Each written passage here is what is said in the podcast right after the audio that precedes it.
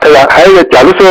本身就是在修心的人，就谈到修心的人，他但是碰到事情呢，他还是好像是愤恨心很厉害，就是感觉很很很恨这个人，或者说好像是感觉很像像像想报复一样。像这个是不是说他呃修行修修的不精进，或者说呃还还还那个修差的太远，是不是？就是如果修行人如果经常还有报复的心，说明他修的不好。因为真的修心的人能够忘记人家的啊、人家的这种不好的地方，因为能够忘记就是慈悲人家，对不对？那么你慈悲人家，你就不应该恨人家，因为所有的事情都有因果的嘛。嗯就是说，如果你还恨人家，说明你还不够精进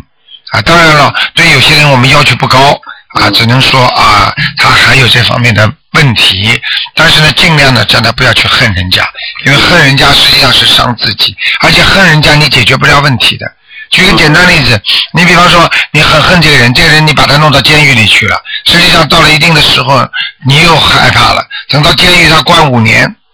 对不对啊？他要出来的时候你害怕了，因为你不知道这个这个这个这个人回来之后要对你怎么样进行报复了，嗯。这个永远无休止的，嗯，对不对啊？所以真正聪明的人不要去恨人家，忘记就算了，忘记算了，因为就避开一个灾难了，因为你就不知道他，你就是完全能够理解他不会再报复你了，嗯你听得懂吗？听得懂否则他永远会报复你的，报复你就是无休止的了，明白吗？嗯明白